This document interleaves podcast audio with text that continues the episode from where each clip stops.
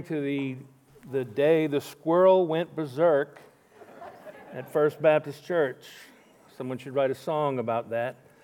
Um, in case you didn't know, about an hour ago, we were uh, having meetings to decide whether to have quick devotion in the gym, maybe in the courtyard, because there was no power in the sanctuary and no power several other places on campus.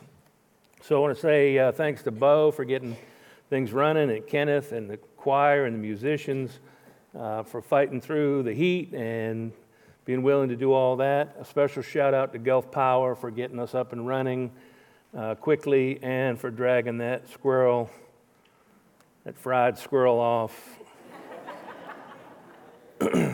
somewhere else.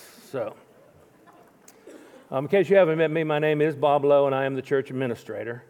I don't get to preach that often, and when I do, I have to fight the temptation not to try and bless you with everything that I know. if you're visiting for the first time, all I'll say is don't panic. Don't panic.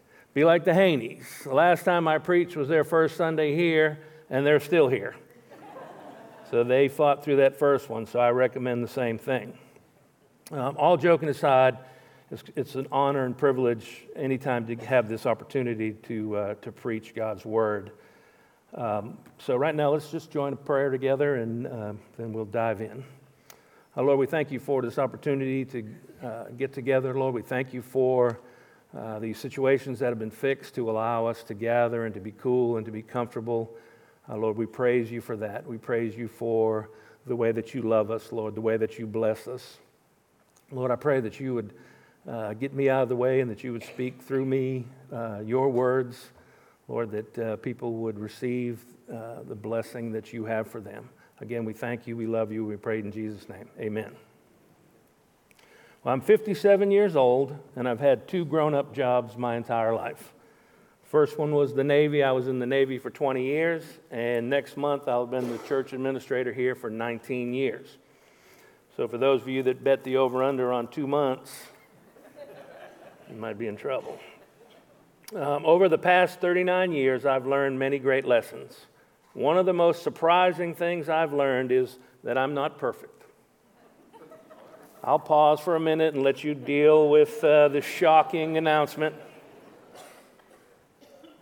Uh, it came as a shock to my family as well, and I'm still trying to work through and get used to the idea myself. Gail and I moved here in 1994 when I was with the Navy, and we had a third grader and a first grader. Since that time, we've picked up another kid, Zane, a son in law, Britt, and the best grandkid we could ask for in my main man, Bentley. We've gained people we consider family and some of the best friends we've ever known. In our 27 years together here, including the last 19 on staff, we've been through a lot together as a church family. We have all lost loved ones. We've seen and had our hearts broken by family problems. We've celebrated new additions to our families. We've celebrated family accomplishments, and we've had some disagreements along the way. Now, if you watch Hulu or some of those shows, they'll say, This program is free, with ads. So this sermon will be free with a few ads along the way. Ad number one I'd like to remind you that I'm not perfect. In case you've forgotten or if you refuse to believe it, I just want to let that slip back in. Something else I've learned is that you, y'all, another thing I've learned, y'all aren't perfect either, which reminds me of one of my favorite jokes. There's a man who was living on a deserted island. He was stranded there for years and years and years. Finally, he was rescued. And when the helicopter came in and picked him up, they were flying away. They saw three huts on the island. And they said, What's the deal with the three huts? And the guy said, Well, that first hut is where I live. That second hut is where I go to church. He said, That third hut is where I used to go to church.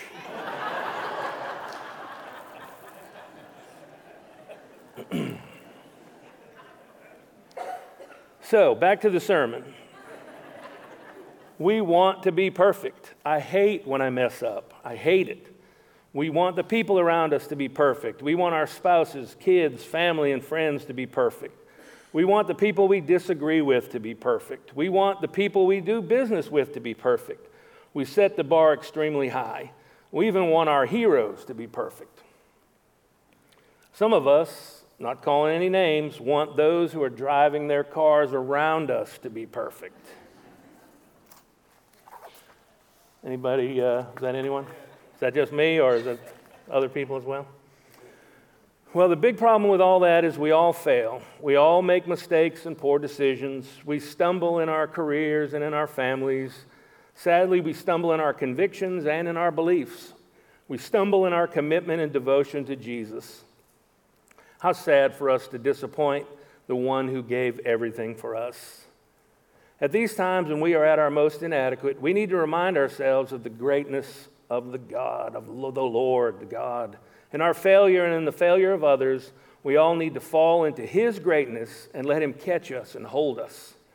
One of my mer- favorite MercyMe songs says, If I could just sit with you a while, if you could just hold me. That's always when I'm, when I'm having trouble, that's one of the songs I go back to because I just picture of God holding me. Uh, which takes us to ad number two Vacation Bible School, June 28th through July 2nd, 9 to noon, right? That's our next one. And I'll tell you why that's an ad because one of the treasure verses this year we're doing Mystery Island, and one of the treasure verses for Vacation Bible School this year comes from Psalm 145. I won't spoil it by telling you which one. You just have to come to Bible school and find out for yourself. All right, back to the sermon. All right, we, uh, if you have your copy of God's Word, we're going to go to Psalm 145. And we are going to read that psalm. We'll be reading the ESV uh, translation today. Back when I was 25 and I had just gotten saved, my in laws asked me if they could buy me a Bible. And they put my name on the front of it, and asked me what my favorite color was. It was green, it still is green. Had my name on the front of it and everything, and I brought it to church the first couple of times. And they started talking about Bible translations, and they said, What translation do you have? And I said, I have a green one. Since that time, I've learned that's not what they meant. And a couple weeks ago, when Bentley was here with me, he, we were he, trying to find the verse we were on in our, in our Bibles, and he said, What page? I said, I don't think we have the same page numbers. anyway, Psalm 145 uh, says this I will extol you, my God and King, and bless your name forever and ever. Every day I will bless you and praise your name forever and ever. Great is the Lord and greatly to be praised, and his greatness is unsearchable.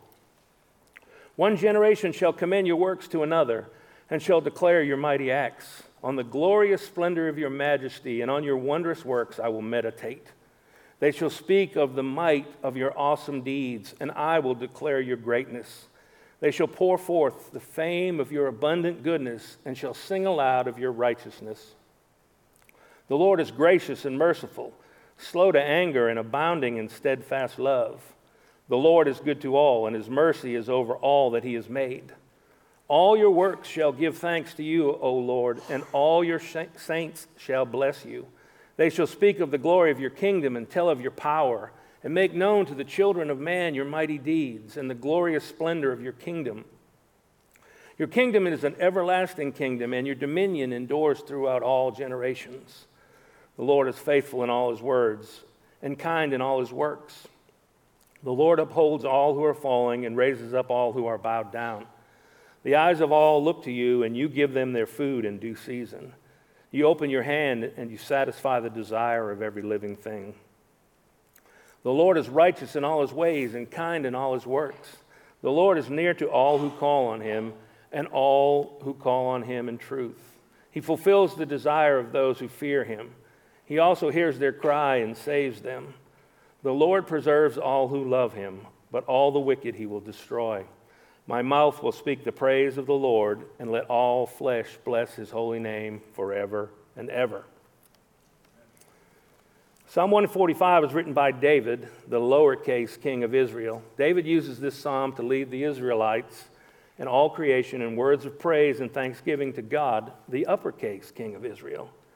These words lead us on an adventure with the Israelites. They have returned from exile in Babylon. They've been working on rebuilding their praise and worship, and they are searching for their identity as they refocus on God rather than themselves.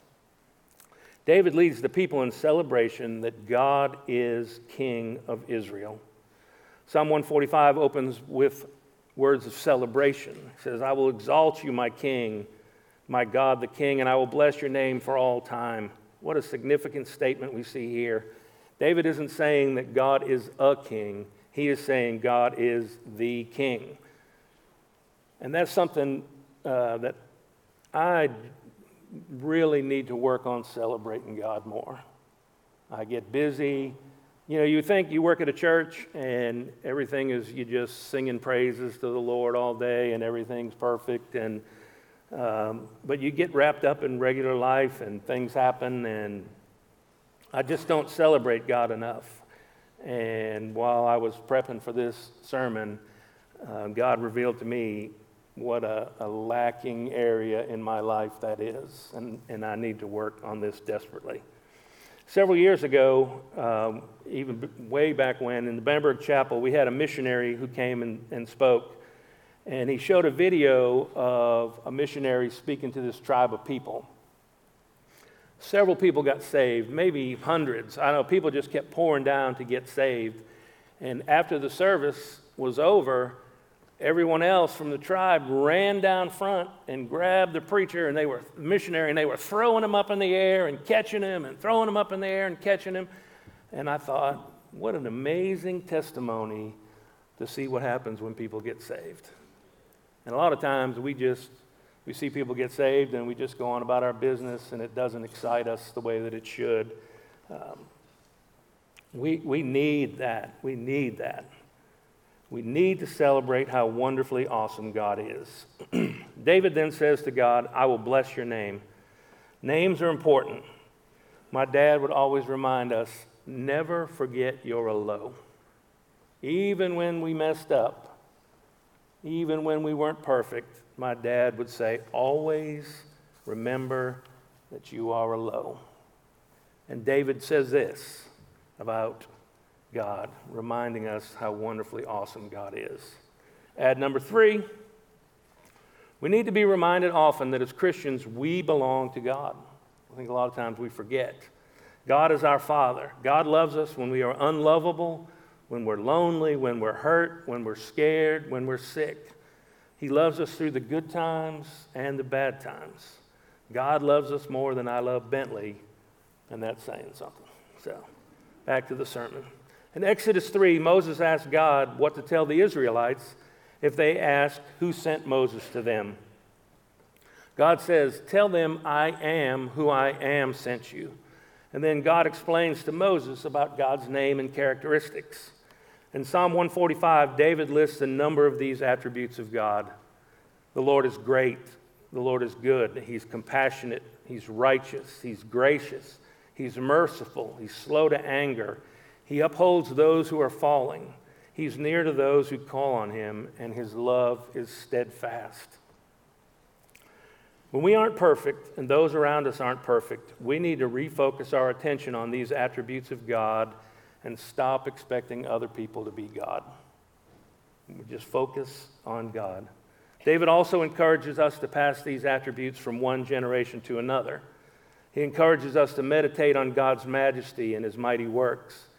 He then offers more encouragement for us to celebrate and to sing those attributes like we did earlier. David says not only are we to recognize these things about God, we are to eagerly and joyously tell others about them. And I, and I was thinking, when was the last time I eagerly and joyously told someone about God?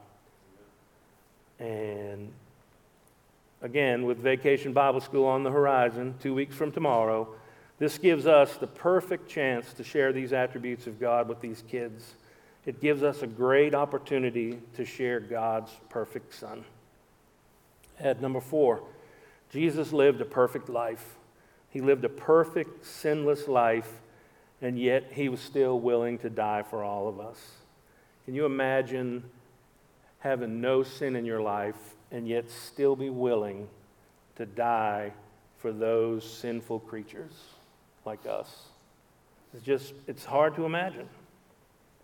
God's word teaches us over and over and over that Jesus was perfect.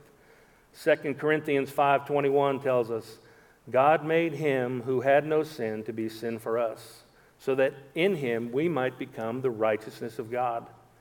1 Peter 2:22 says, Jesus committed no sin, neither was deceit found in his mouth. 1 John 3:5 says, "You know that he appeared to take away sins, and in him there is no sin." In Hebrews 4:15, "For we do not have a high priest who is unable to sympathize with our weaknesses, but one who in every respect has been tempted as we are, yet was without sin." So when we, I, I see a lot of uh, things I read, and I, I see people who often make the claim that Jesus was just a, just a man, just someone who was just a normal person, um, just a regular person. And, and he was brought to earth, and he was a regular person like us. But yet he was perfect. He was perfect, unlike us. And so when we see these things, when we hear people say that Jesus wasn't perfect, that Jesus isn't exactly who he says he is, that Jesus isn't the way, the truth, and the life, this is our opportunity uh, for us to be joyously sharing that he is. Every day we have opportunities to, to share. So now that we have this information, what do we do with it? We've talked about refocusing our attention on celebrating the attributes of God we also need to refocus on our relationship with Jesus. So, how can we do that? If you've never trusted Jesus, here are a few verses that can help. In Matthew 4 17, says, From that time Jesus began to preach, saying, Repent, for the kingdom of heaven is at hand. Repent. Don't hear a lot about repent because that means what we're doing might not be right. And for us, repentance is going to be important because we're going to have to turn away from the things that we're doing, right? I know my issues. I don't necessarily know your issues, but God does.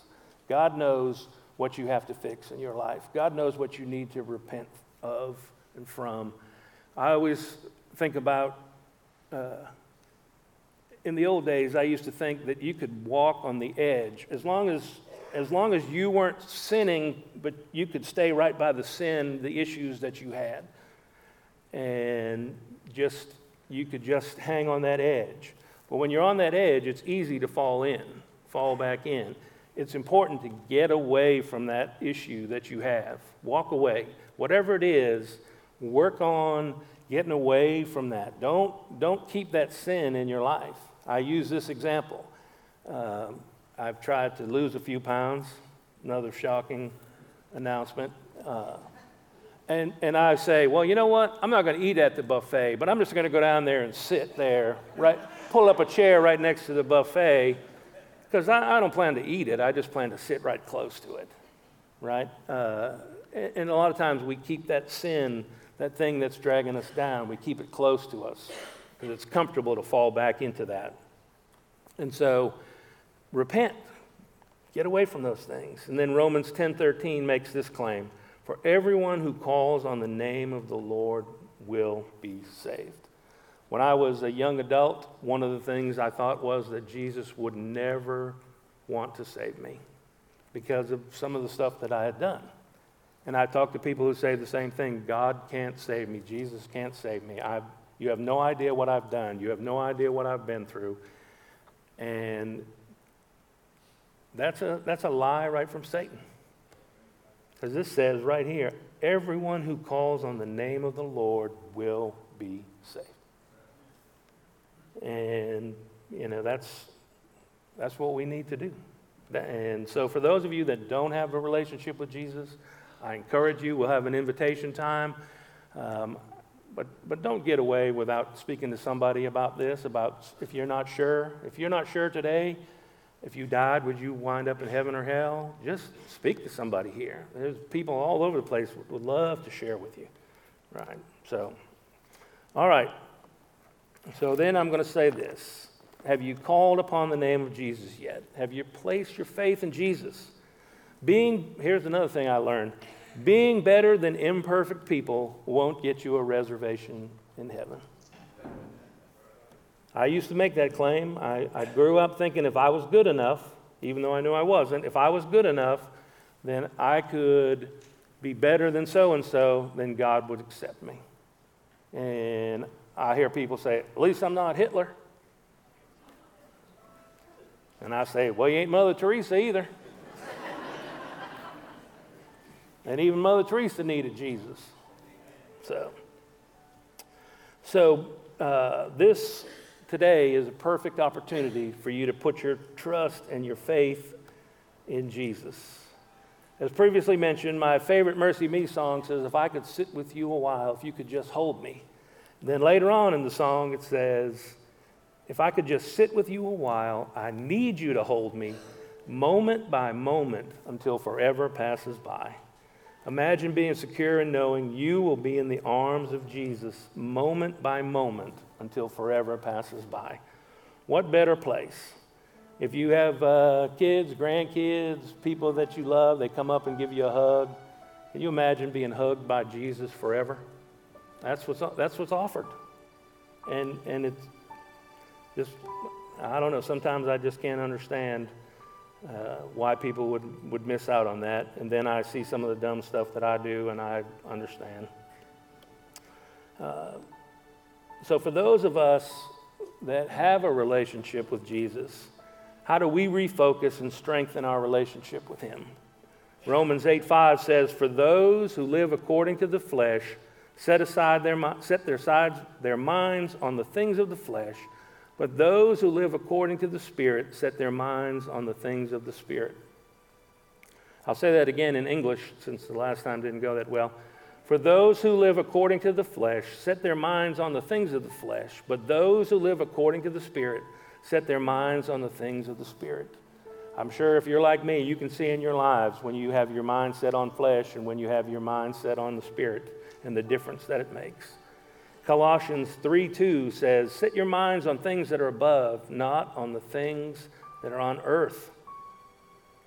So, for those of us with a relationship, have you been ignoring God's call for you to be, to be obedient through baptism?